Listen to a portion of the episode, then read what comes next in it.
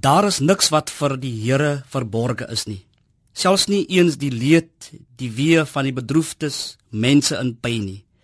Die alomwetende en alomteenwoordige God weet alles van ons af. Hy weet van ons teleurstellings, ons tekortkominge, behoeftes, verlange, begeertes, swaar kry, vrese, ja, ons suksesse en goeie dinge wat ons in die lewe ervaar. Psalm 121 skets vir ons iemand wat die gevare van die omgewing trotseer. 'n Gebed vir hulle wat dit waag om op die gevaarlike pad in die naam van die Here te loop.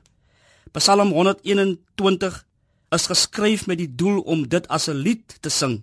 Terwyl die persoon dit sing, vertrou hy op die Here om hom veilig by die tempel of by sy bestemming aan te bring.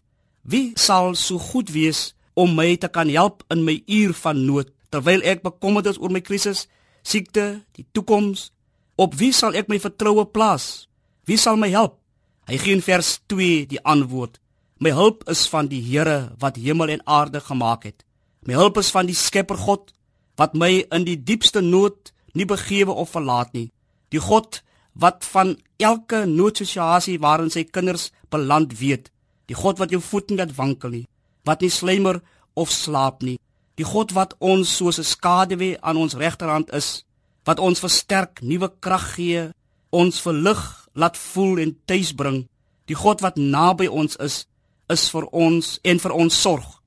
Die God sê die psalmdigter wat self jou siel sal bewaar. Ja, nie sal toelaat dat iemand jou uit sy hand sal ruk nie. Wat wil hierdie psalm vir ons sê?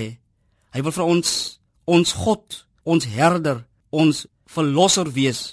Hy wil die een wees op wie ons vertrou, die een wat ons wil bystaan en dit vir geen ander rede nie. Hy het ons almal lief sy lewe aan die kruis is 'n bewys daarvan.